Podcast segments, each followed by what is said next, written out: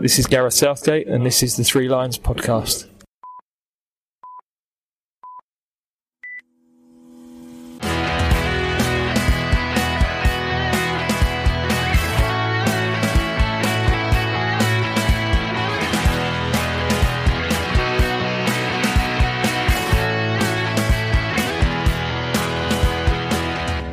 Hello and welcome to the Three Lions podcast. My name is Russell Osborne and this is an independent England football supporters podcast. How are you? Hope you're good. Hope you enjoyed the recent episode where I spoke with Sunderland and England fan Deck Welch about his England journey. Bit of a giggle that one. Uh, you could say what goes on on an England away should stay on an England away. But Deck wanted to get that one off his chest. I enjoyed it.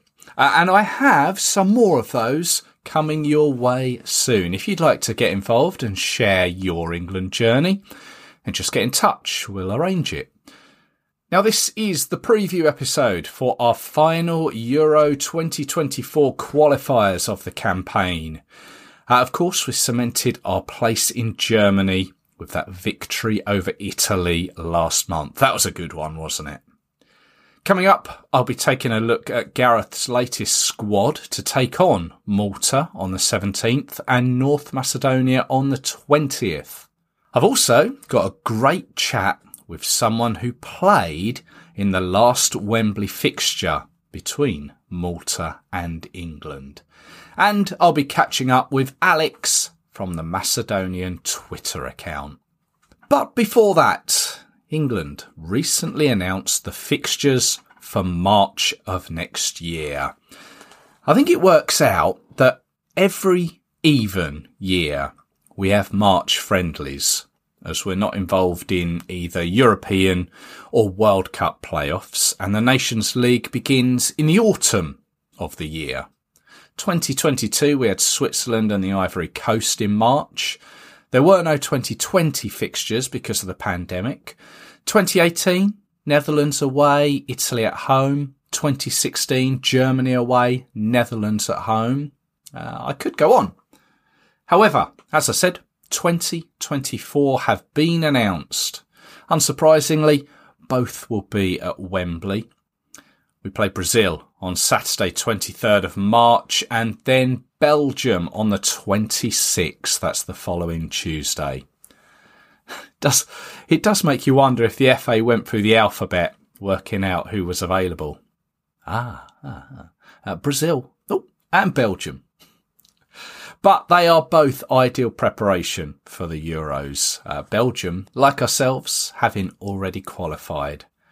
And by now, uh, those Brazil tickets will have gone on sale to members. Belgium, uh, still to be advised. As I say, both are at Wembley. It is a shame, um, but unsurprising, but it would have been an ideal opportunity to take one of these games elsewhere. I guess probably the Belgium one on the road. But Wembley it is. But I would hazard a guess to say that one, if not more, um, games pre the Euro finals will be taken on the road.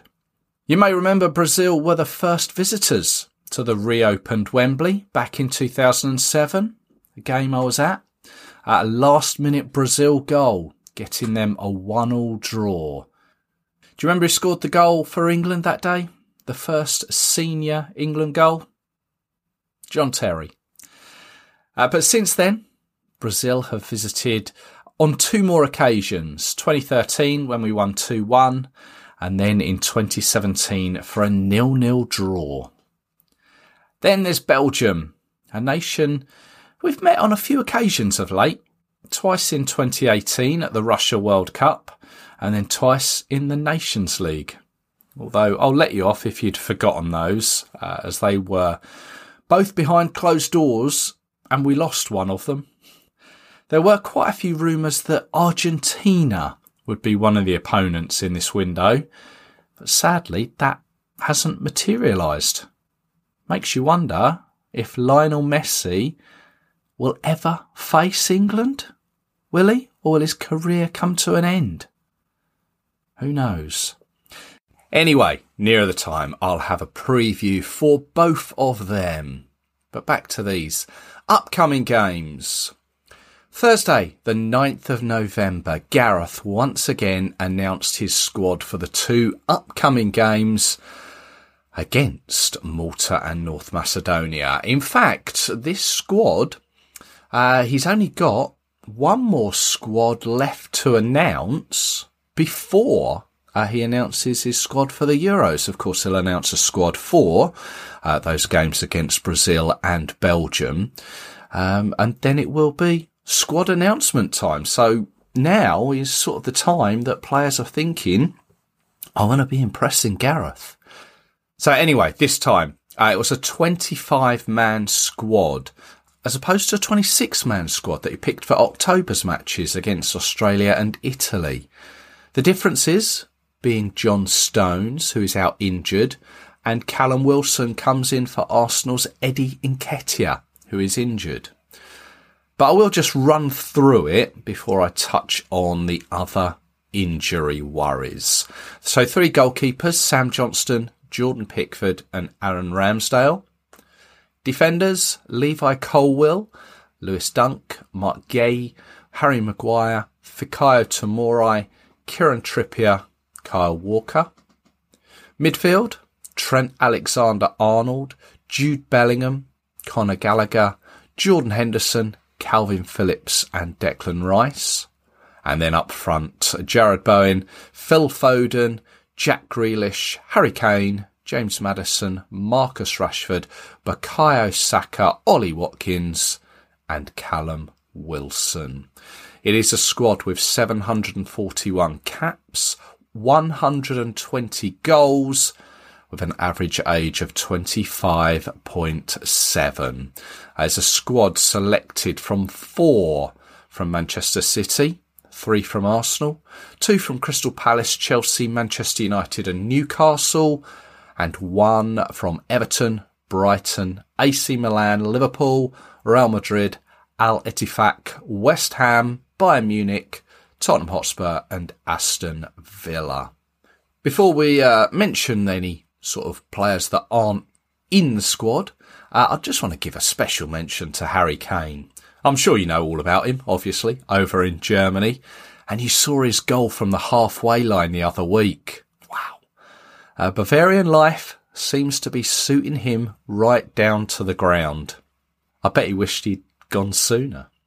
Uh, I have to admit, back when all the rumours were going about, I think I said I didn't think he would go to another European country. Uh, but here is me eating my words here as of this weekend just gone, he'd scored 17 goals. He has set a record in the Bundesliga for the most goals scored after 11 games. That well known milestone. Uh, apparently, it was previously held by Robert Lewandowski back in 2019, but it is the exact form we need Harry Kane to be in. Let's also mention Jude Bellingham, in his first Classico scores both of the goals to win the game between Barca and Real Madrid. Seriously, does does nothing phase him? Now, the squad that Gareth announced, uh, he announced it on the Thursday. On the Friday, Tottenham's James Maddison pulled out. Uh, now he came off in that topsy-turvy game against Chelsea it makes it, well, to me, it kind of makes it all a bit of a mockery. Surely consult him prior to the announcement. He had a couple of days, Gareth, to, to speak with, with James Maddison or indeed the Tottenham medical staff.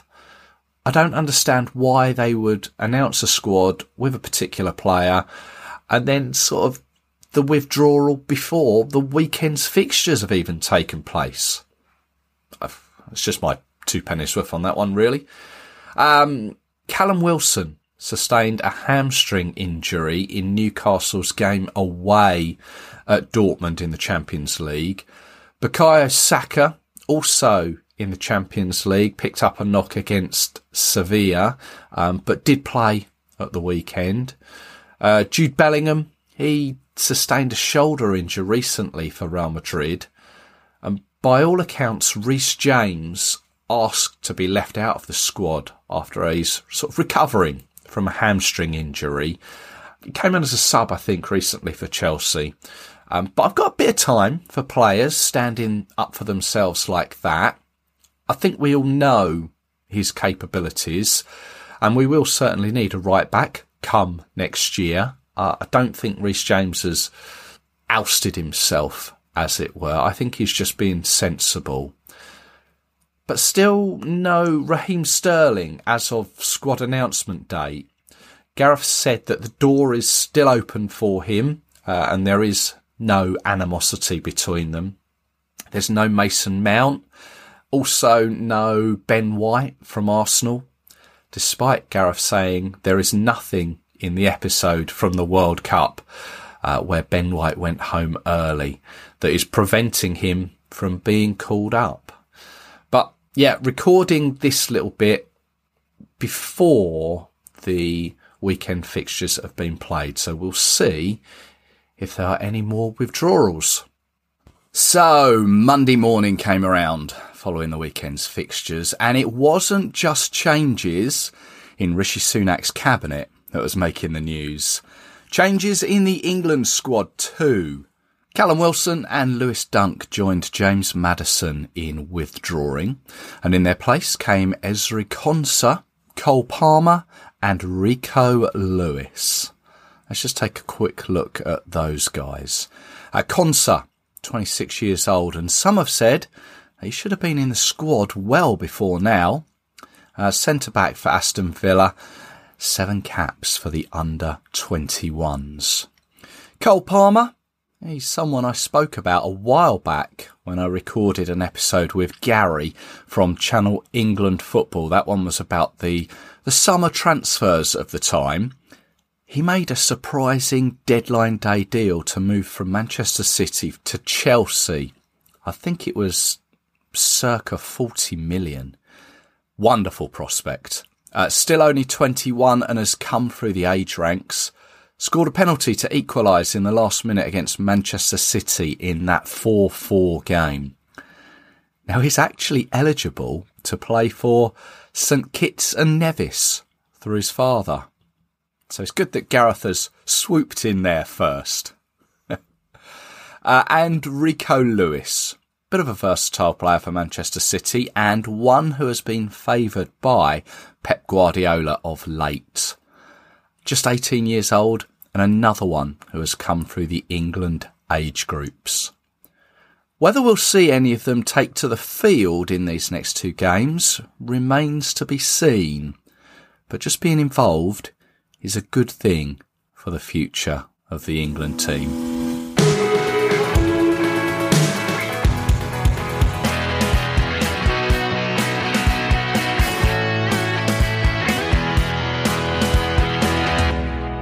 Now, our next fixture is the home match against Malta on Friday the 17th. It's at Wembley. And no stranger to that fixture is Andrew Hogg, uh, who played in goal for Malta against England back in 2016. And it's my pleasure to welcome Andrew to the Three Lions podcast. Hello, Andrew. Hi, Russell. Thank you so much for having me on. I'm honoured. Oh no, thank you very much for for taking the time to uh, to join us. You're uh, you're over in Malta there. Where, whereabouts in Malta yeah. are you? Um, I live in central Malta, um, a place called Qormi. It's quite a big town, but I live in this kind of small kind of piazza with a lot of alleys, you know, very, very typical Maltese area. Um, I live in a very old house that we've, we've, we've done up recently, recently moved in. Um, uh, yeah, we're, we're happy. Let's put it that way. Good stuff. You actually, um, you're born in England though, weren't you? Yeah, I was born in Kingston. Right. And uh, we lived in uh, we lived in Surrey in Weybridge. I went to school at Parkside for for a year, I think, and then moved back when I moved back here when I was around five years old. So is that is that your parents um, are Maltese or? Yeah, so so my father is um, uh, half English, half Maltese, He was born over here. My mom's my mom's fully Maltese. I was born in England. My sister was born in England. And uh, yeah, that, my, my dad used to work there for, for, for about 10 years. He was a stockbroker. And uh, yeah, we, we moved back. Okay. Do you have split loyalties when it comes to uh, when England are playing a sport or anything or football? Yeah, I do, I do. But then I, it's it's funny because then my mom is is uh, is a heavy Italian supporter. I don't know if you know, but it, the Maltese culture is very. You're either an English supporter, you know, uh, or you're an Italian supporter. Okay. And the England and Italy kind of rivalry um, is possibly more loved than the Maltese national team itself. Oh, right. So, so I'll give you an example. Um, uh, you know, the Euros. Was yeah. the Euros? Yeah, the Euros. England Italy final. Yeah, yeah.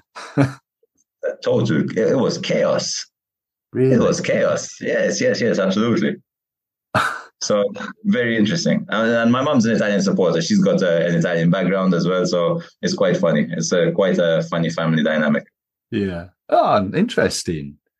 Well, you were the the the Maltese goalkeeper. I read sixty-seven caps for Malta. Is that right? Yeah, something like that. Yes. Wow.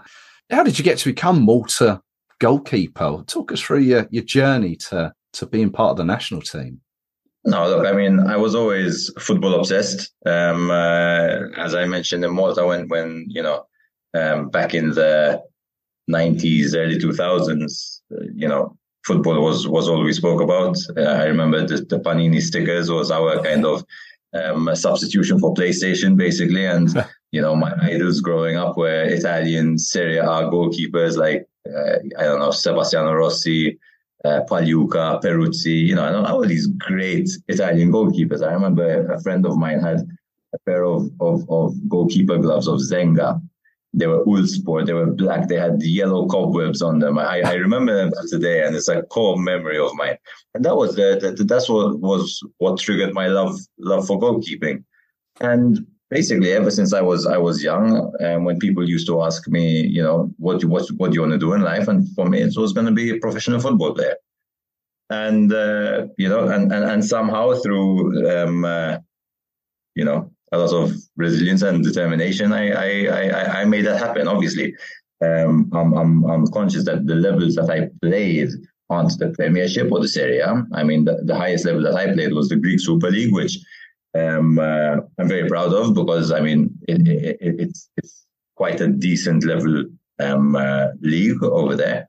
So yeah, I'm, I'm, I'm, I, I look back at my career with a feeling of I could have played at, a, at higher levels, but also with gratitude that I made it to this, you know, to, to, to the level that I did.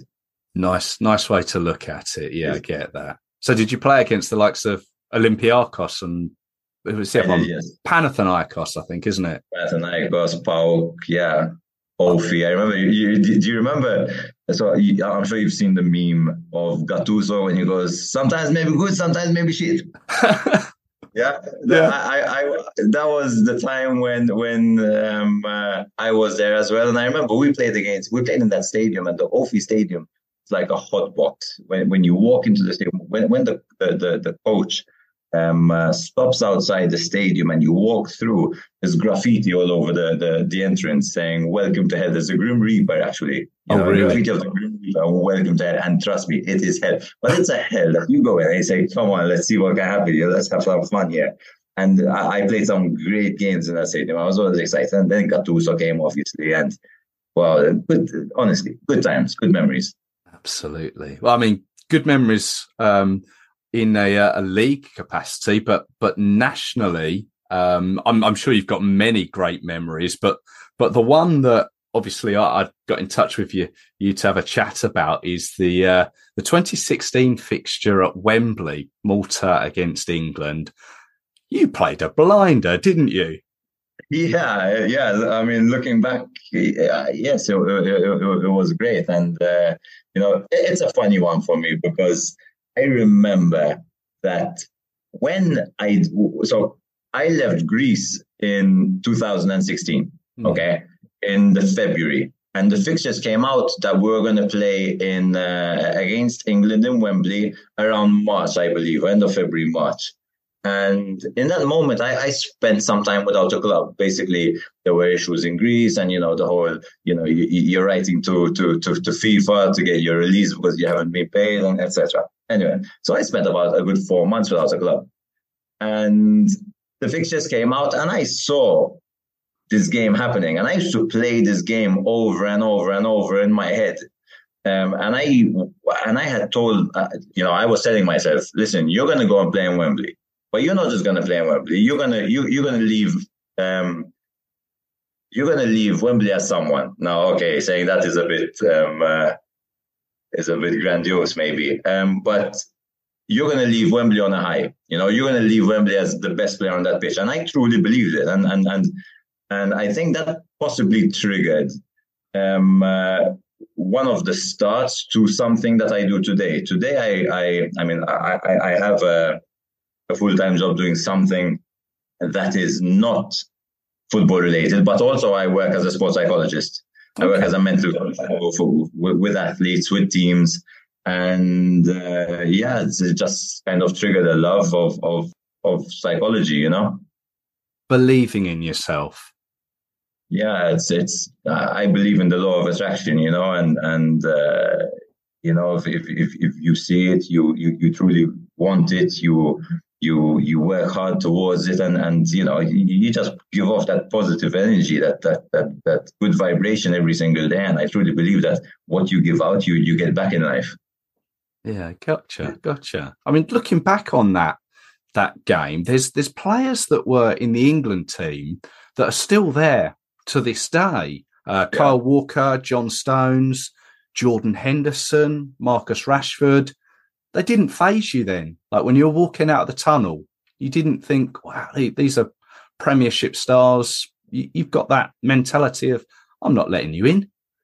No, I mean, for, for me, I mean, I, I, was very aware that playing with the Maltese national national team, you're you're an, you're, you're an underdog, you know. Um, so my mentality was always um, a mentality of look, I'm looking forward to these games, but I want to go down and see see how good I am against these guys. I was never, um, I never saw myself as less than them. For me, every game, every match at that level was okay. Let's see what I can do. So, so, so it was always an exciting uh, situation more than a fearful one, you know. Yeah, is is that how? I want to try and I don't want to say the wrong thing, but is is that how like a lot of the Maltese players sort of their attitude is as well, or can it be a little bit, uh, I don't know, defeatist? Mm. I hope that hmm. doesn't come across the wrong way. No, no, it, it's it's.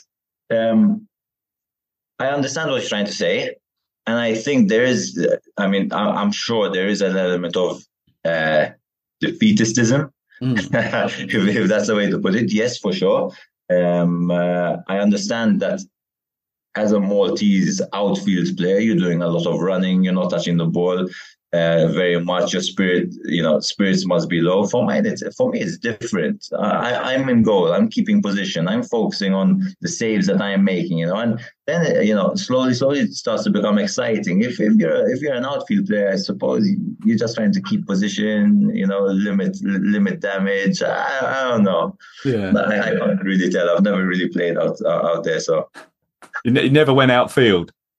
Um, no. no. Uh, I mean, I mean, yeah, I can play, but uh, not at very high levels. No. So I, I think in today's age, I'd be good with my feet. I'd be, you know, I'd be uh, not a big Fred. I'd be a Ederson. No.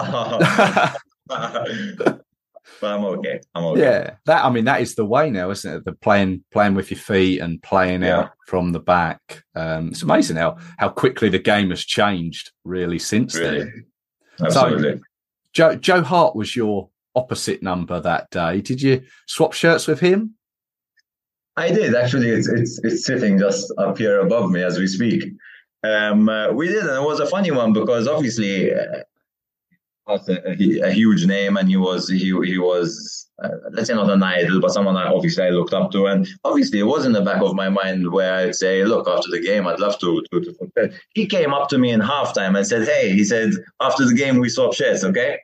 And, and for me, that was that that, that was it was it, it, was wonderful. And then him and I we we, we stopped to speak after the game, and then the, there was the the home game where where we met again. He was honestly such a lovely, humble guy. And uh, I mean, we do kind of uh, stay in contact until today. So really, really I mean, I, I love the humility of, about the guy, and obviously the journey. Actually, we we've spoken a, a bit along the way, and I love. I actually, I'm sure, like he has thought he has taught me quite a bit about um, uh, his kind of mentality and the way he dealt with the setbacks that he's faced. You know, the kind of mentality of listen, I'm giving my best right now. I'm I'm I'm, I'm trying to be the best me that I can possibly be. I work hard in training every day, and uh, you know, the energy. I mean, the vibration. One day, well, good things will come back to me if I if if I make you know remain consistent in in, in my journey. Oh, that's that's great to hear. Um, that that that is how he is. I mean, is he still at? I'm trying to think off the top of my head. Is he still at Celtic? Yeah, he is. He is. He's still there. He's getting getting Champions League football, isn't he? Yeah. Yeah. I have to be honest. I have to be honest. I don't watch football that much anymore. Really? I don't know. I, I needed I needed to when I retired I needed that kind of mental break. I needed to cut off and, and, and kind of experience some other things. So if I have to tell you after uh, after a day out of I mean at work or whatever I'm doing, do I come home and watch a Champions League match? No, probably not. I mean last season the only full match I watched from beginning to end was the Champions League final. Okay. And really simply because I liked the both both keepers and I wanted to to to see how they how they function do you think that's is that the way with many footballers? They once their time with the game is over, they they walk away and and just to put their hands to something different. I, I don't I don't know if it's I mean it's it's it's wrong for me to say yeah many footballers, but I, I, I do know of of a few that have had to do the same. Yeah, I guess we uh, we just see those those ex players on the telly analysing games afterwards, and and we see the ones who take the step to management, um, and maybe we we sort of forget about the ones that maybe just drift drift off to do yeah. whatever their heart feels sure. right for them. Uh, something that I found was was once again, even though I didn't play at, at, at the heights of the Premiership and etc. When you're in it, okay, um, you are you have you kind of have this belief that the whole world um, is centered around the game and the league that you're playing and you like your your focus is so focused on on on you know this small space of of of of, of what you're doing. I used to be around my my my partner and, and my kids and um, she used to tell me my partner used to tell me like you're here but you're not.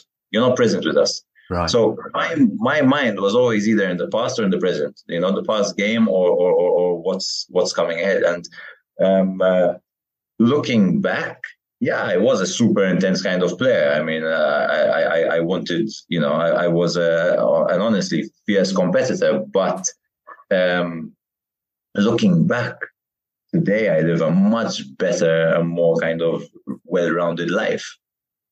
That's that's interesting to interesting to hear from from your perspective. Yeah. Just uh, yeah, I, I, sometimes sometimes I wonder how how how uh, mentally healthy I was back then. Oh, interesting. Yeah. yeah, yeah.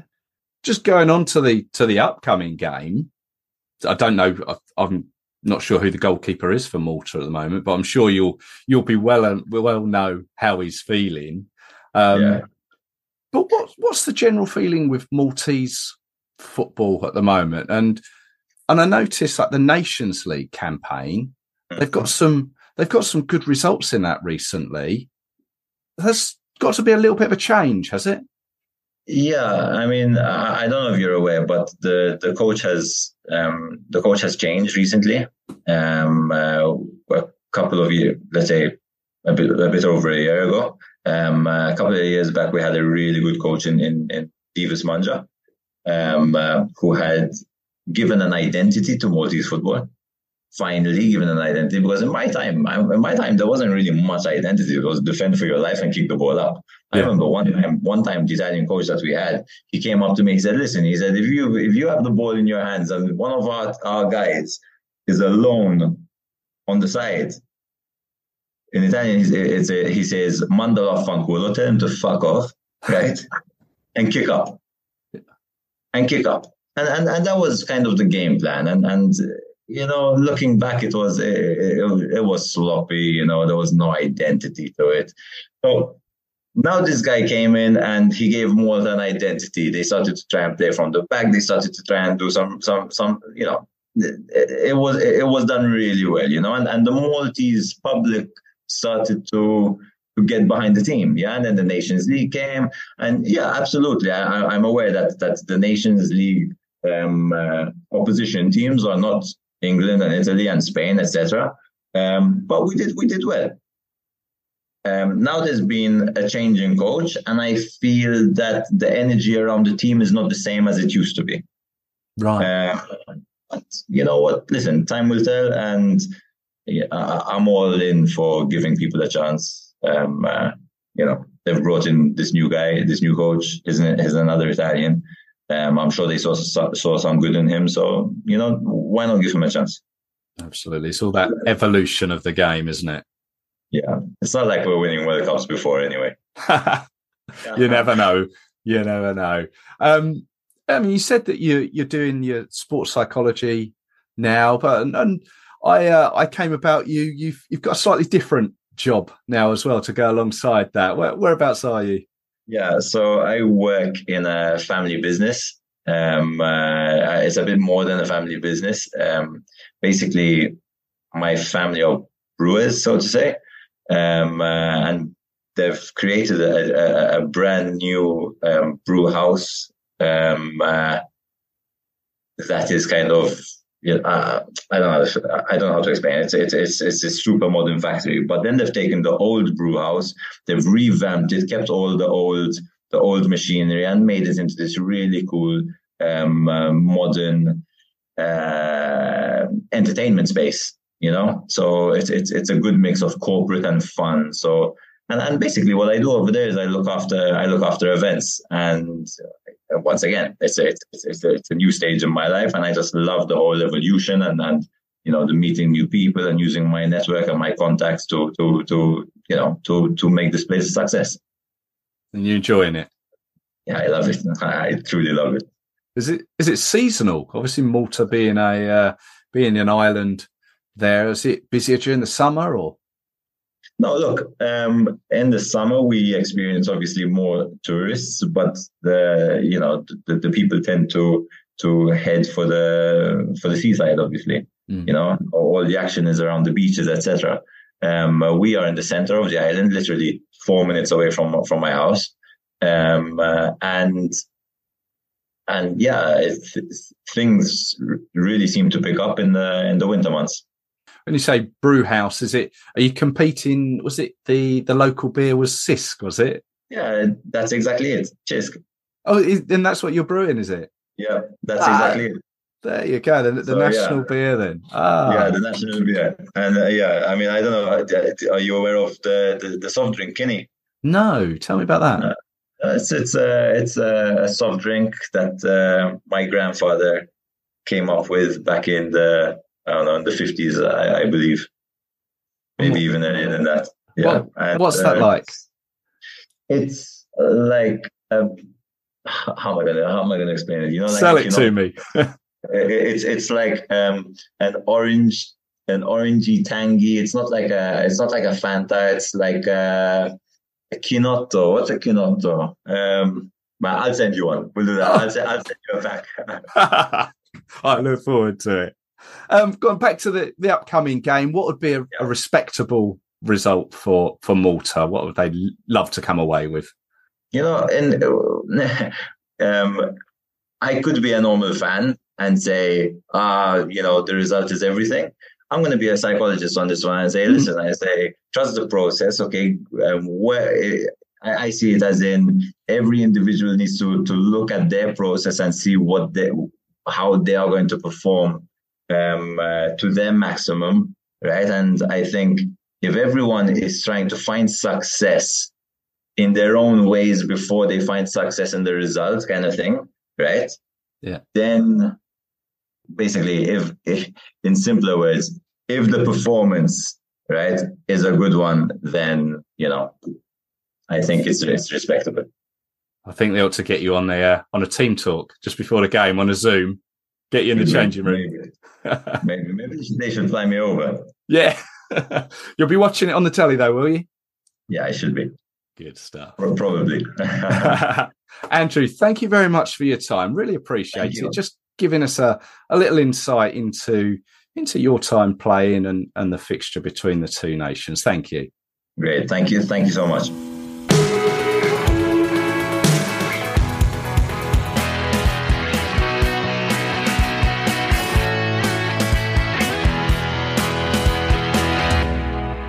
Thank you to Andrew there. Andrew Hogg, former Maltese goalkeeper who played at Wembley in that 2016 fixture. Go and have a look on YouTube at the, the highlights from the game and you will just see how much of a game he had. Now, before I bring in Alex from the Twitter account at Macedonian foot underscore, I'd like to talk a little about North Macedonia, as this will be our third trip to the country since it became independent in the Balkans back in September 1991. We met them in 2003 away in a Euro qualifier, winning 2-1 thanks to goals from Wayne Rooney and a David Beckham penalty. And three years later, in 2006, this was just after the World Cup. We met them for a Euro 2008 qualifier. Peter Crouch with the only goal of the game there. But I want to take you back to that first away game in 2003. This was where the FA declined an allocation of tickets for the fixture because of previous crowd trouble and the fear of it happening again and derailing the efforts to be at the Portugal finals. Now, according to the Guardian newspaper, the FA bought all two and a half thousand tickets and distributed them to local school children through the British Embassy. So the plan was to reduce this potential firestorm by making it harder for England fans to get into the fixture. Paul Barber, the FA's Director of Marketing and Communications at the time, said, anyone that does travel does risk having a banning order in the future. They will also be putting into danger our possibility of competing in Euro 2004. Match day and the Macedonian authorities employ 1800 police and security guards around the stadium to stop any potential trouble check tickets, and the like. However, well before the FA had announced this ticket ban, many England fans had arranged their travel to the country, and rightly so. And in doing so, they defied Paul Barber's advice. They found themselves in Skopje buying tickets from the black market. At the time, the stadium only held 18,000. These days, it's just over double that, the stadium being expanded somewhat. But back then, tickets were about £10 locally. Interestingly, this time around for England fans, they're actually priced at £9.50. But back then, they were changing hands on the black market for around 100 euros. £70 back then. Reading a BBC report the day after the game, on the 7th of September, it says England's clash with Macedonia has passed off without English fans being involved in any major violence or incidents. More than 500 fans are thought to have travelled to the game and bought tickets on the black market, despite pleas by the FA. They were controversially applauded by the players at the end of the match. To which David Beckham said, You've got to acknowledge them because they've come a long way and spent a lot of money, even though they were warned not to come. Now, there was a moment within the stadium where an area of Macedonian support was seen burning a St George's cross during the national anthems. Fortunately, this didn't encourage any issue with the England fans who were there. But this is John Motson's reaction to that moment, with the game being shown live on the BBC. Not so sure about that. There is a great supporters written book that I've mentioned before. It's called England Till I Die, and it's edited by David Lane. You can pick it up, it's really cheap online. There is a written account by Steve Ramage of the game, who got his and his friends' tickets through a journalist going via Thessaloniki in Greece and onwards by coach, which by coincidence is the same way I plan on going for this upcoming game. Although I'm hoping to actually see the game, unlike Steve and his friends. Seriously, check the book out and read the whole story for yourself. There is a little moment about the possibility of taking a tractor. Once again, here is John Motson describing the ticket situation. Just going back to the ticket situation, 500 England fans estimated here have bought tickets on the black market for anything up to £100 Locally, the tickets were sold to Macedonians for 8 to 12 pounds, and because so many got onto the black market, there are some empty seats in the ground, which would normally hold 18,000. Frank De Bleeckere of Belgium is tonight's. One person who did get into the ground was Brighton fan Mark Raven. I've spoken to Mark before on the podcast, uh, and he's given me permission to read out some of his blog from the time. And he too went via Thessaloniki from Gatwick with 30 or so other England fans.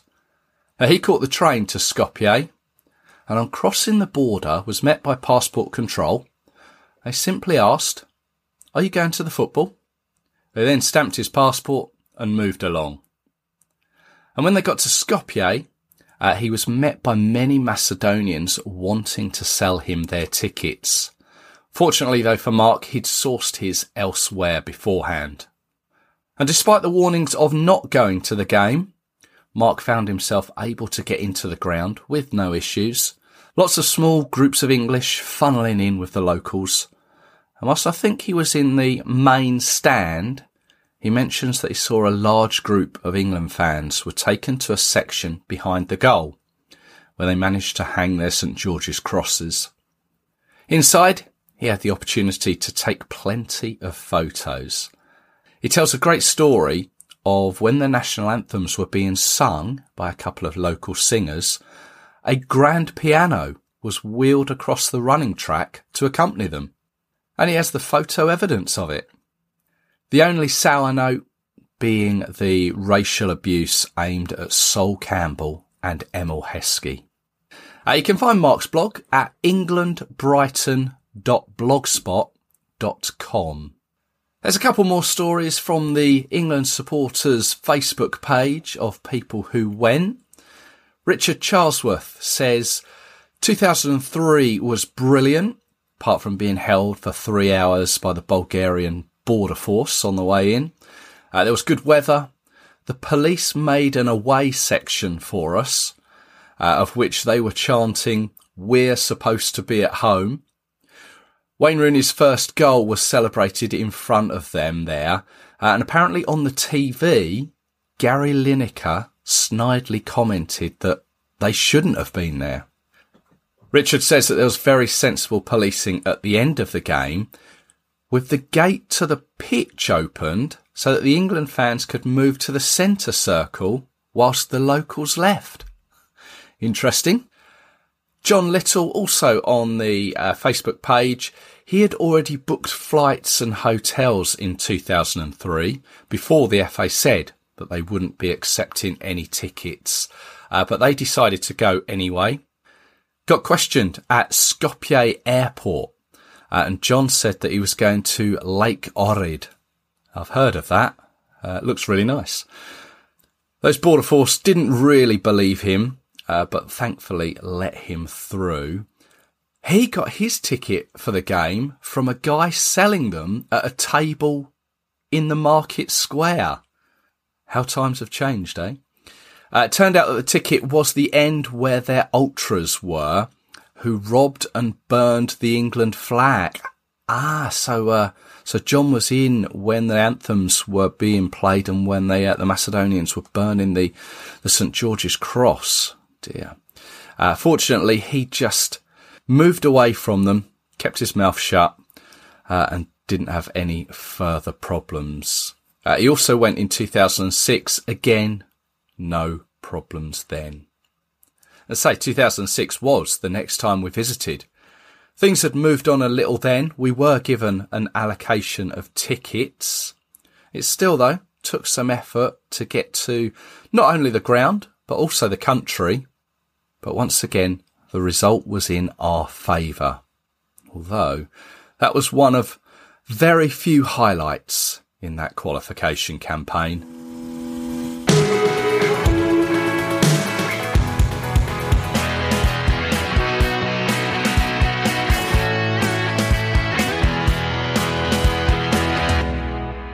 It's time to welcome back to the podcast Alex from the Twitter account at Macedonian Foot underscore. Hello, Alex. Hi, Russell. How are you? Oh, very well, thank you. Yourself? I'm good, thank you. Good. So Macedonia is the is the last fixture of this European qualifying campaign for next year. Um, England will be heading off to Skopje, um, and for yeah, this ideal opportunity to to just chat again. Um, just just remind us of your, your your Macedonian heritage. Was it your father's side? My father, yeah. He's uh, Yeah, he, he's Comes from a Macedonian. Outside of Skopje, probably about 30 minutes drive from Skopje. Oh, okay. So did he? Has he been over here long? Um, I think it's 30 years now, so Okay. he's probably more English than Macedonian if you look at it that way. Gotcha. But he's he's still uh, still very much Macedonian in his is his thoughts and feelings, is he? Yeah, he's adapted some sort of English traits, but he's still sort of Macedonian at heart, if you know what I mean. Yeah. So- and and have you picked up on an, on any of those yourself? Um, I'll probably say like the stubbornness and things like that, yeah.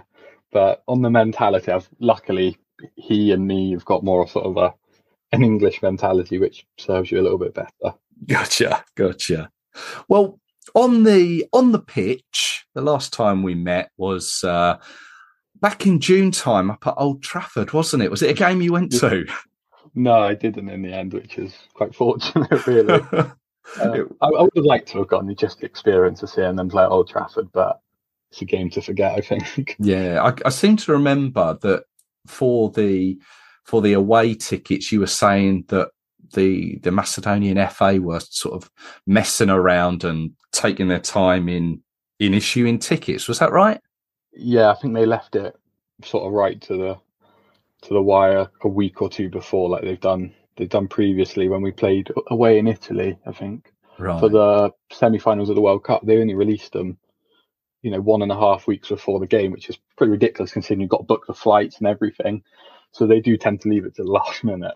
Well, absolutely. It's something that the England fans um, can sympathise with because um, they they left us hanging for quite some time for away tickets. Um, initially, uh, I think I think initially they said that they were going to give England fans around one thousand nine hundred tickets, but that was that was only a little while ago, and it was only when um, I think when you lost to Ukraine, did Yeah. they um, then say, "Oh, you can have another"? I think it worked out about another six or seven hundred tickets. Um, but there's there's quite an away end there um, in the ground, and there's going to be a lot of England fans, I think, rattling around in quite a large away area. Yeah, well, I'll be honest, I have not seen that away side fully full since well 2017 when it wasn't even Macedonia. It was um, Man United, Real Madrid, in the Super Cup final. Oh, yeah. that that sort of says how bad the attendance is, and a lot of um, away fans wise, sort of countries you play and they they do travel, but not as much as sort of the England fans are known for. So it'll probably be the first time that that section is pretty much full. Mm. There, there was a picture of when Italy um, went to Macedonia for a recent game, and, and I think there must have only been about 150, 200 Italian yeah. fans within a within a huge um, area behind the goal. It, it, looked very non-league. Put it that yeah, way. Yeah, it, it, looks a bit. Then and the sort of colour of the seats is all washed away, and it looks a bit like like old-fashioned sort of times. If you know what I mean, like an old photo. Yeah, yeah, an old sofa. Yeah. so I mean the the game in uh, Old Trafford, um, seven 0 to England.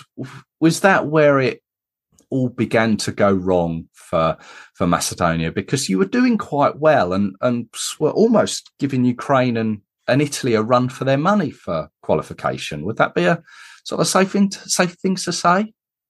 Um, I would probably disagree disagree with you, but sort of from your side and anyone outside of Macedonia, I think that would might be a fair point. But mm. sort of within Macedonia, within the fans and sort of following it, it felt like sort of a result like that was coming, sort of thing. We've okay. Of, last couple of years we've we've got we've been disappointed in the Nations League in a group that we we should have won really, and we should have gave a better account for ourselves. And the coach, a lot of people aren't a fan of, and the performances just haven't been good at all, sort of thing.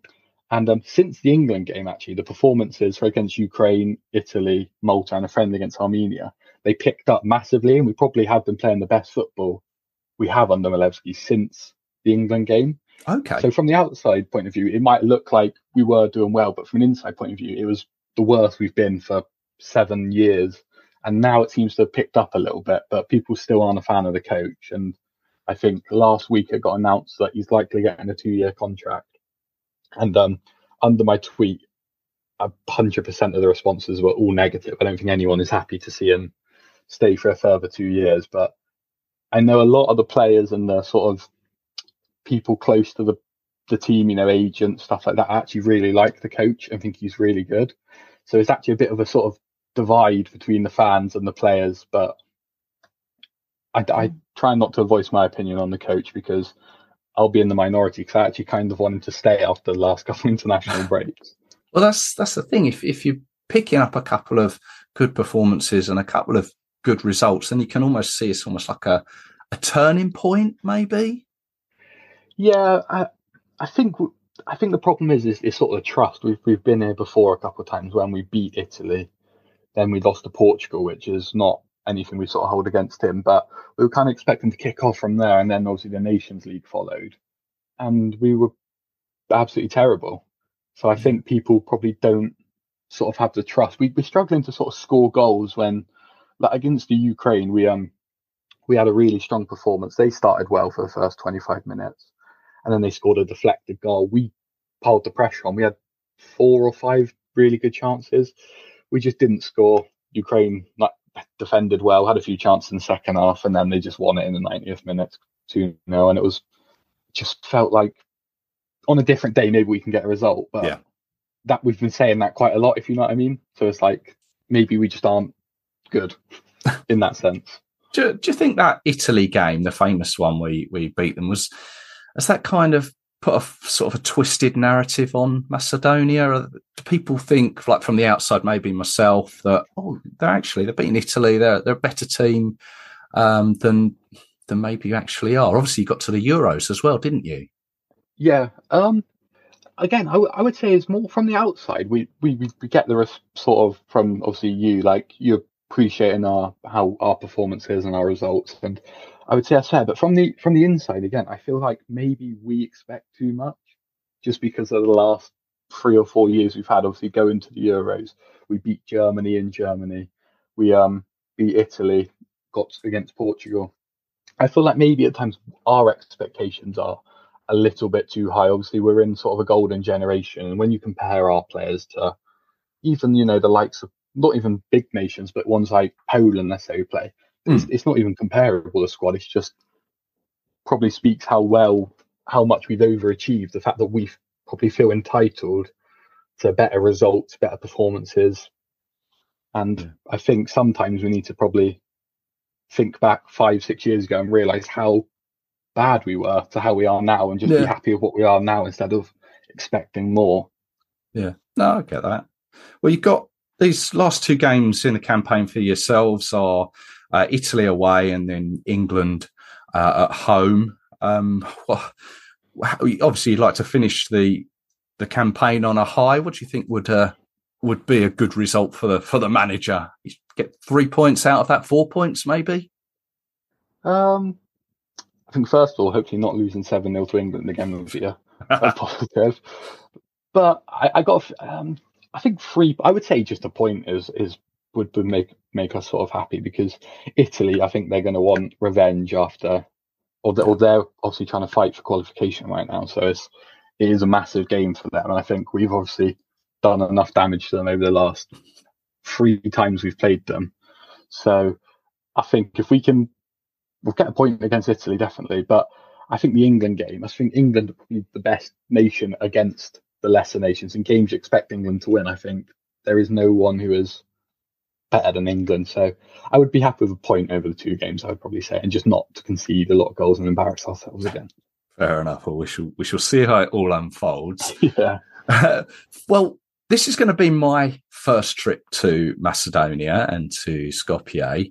Um, I know. Uh, I think in this instance, you're not going to the game, are you?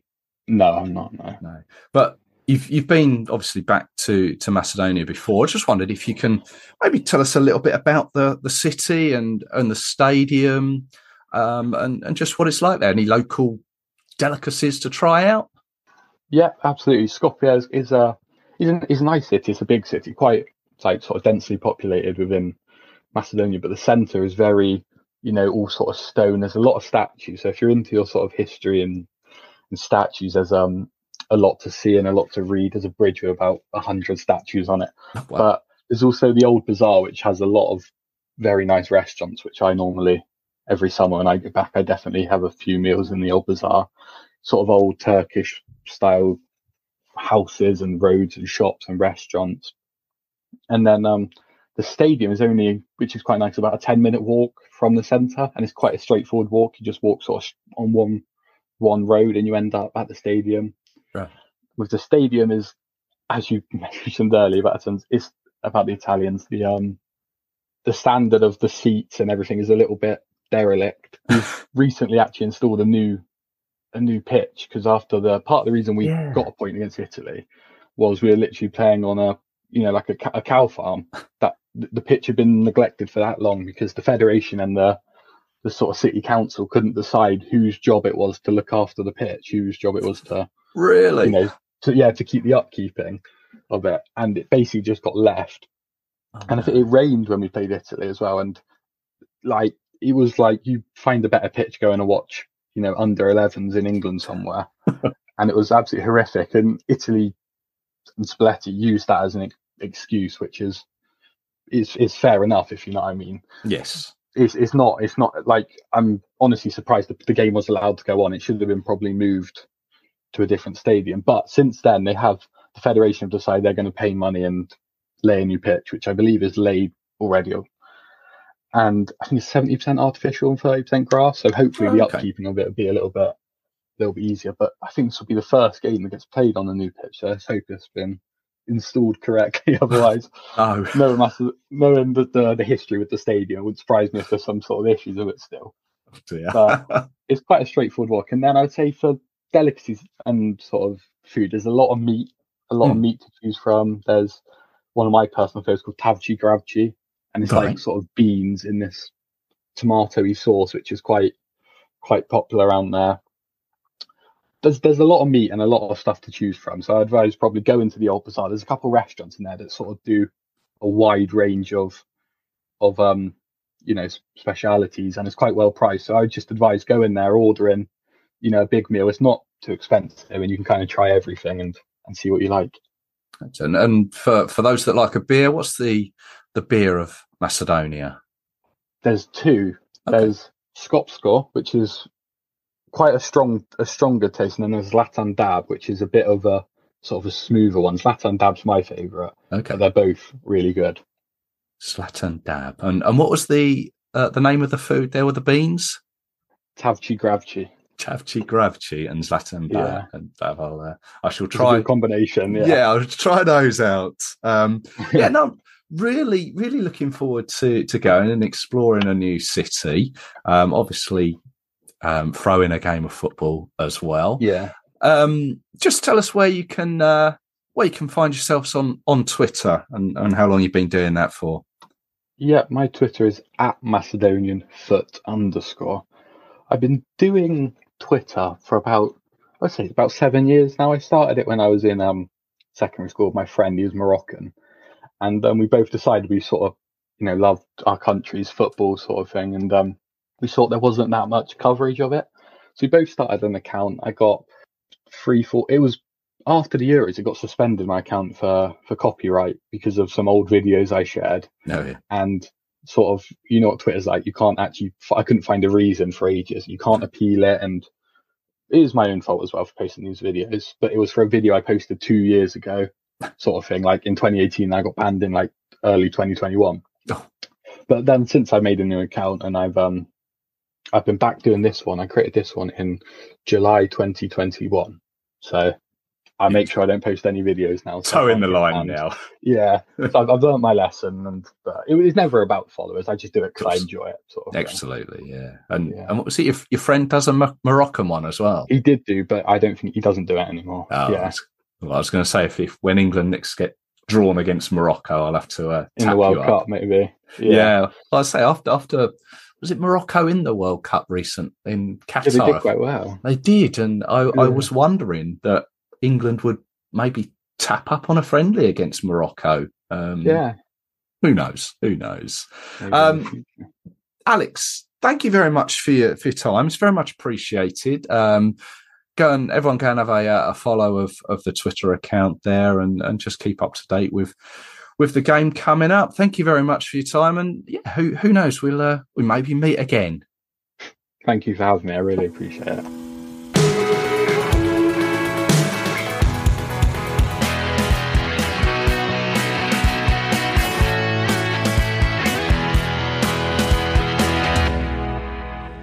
We go. Thank you to Alex there for the guide to Macedonia and uh, and a little wander around Skopje. Getting quite excited now. Thank you also to Matthew Hogg for his time. Really grateful for that and really interesting. I hope you enjoyed it. Now, I'll be back with you very soon to review these games. I've also got a couple more of your England journeys in the pipeline. And I've also been to Canning Town in London for a future episode. Uh, this is quite important. It's a story that really needs to be heard. Uh, and I'm hoping you can hear it here on the Three Lions podcast. Stay subscribed and you won't miss it. If you are heading to Wembley for the Malta game, or indeed Macedonia, safe travels. Perhaps I'll see you there. If you're watching from the comfort of your own home, enjoy it as well. So until the next time, take care yourselves. Cheers.